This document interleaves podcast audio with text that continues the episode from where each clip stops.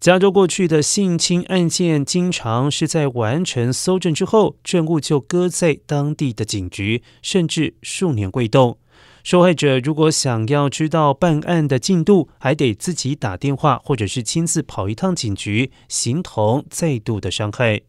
加州司法厅一号宣布，全新查询网站已经上线。性侵被害人未来只要凭着性侵证物搜集盒的序号，就能够知道证物现在何处，办案的进度到底到哪里。为了避免各自外泄，查询时都必须有原始搜证盒上的序号，而且网站上不会显示任何人的个人资讯，只会显示这个盒子现在位在何处以及它的查证进度。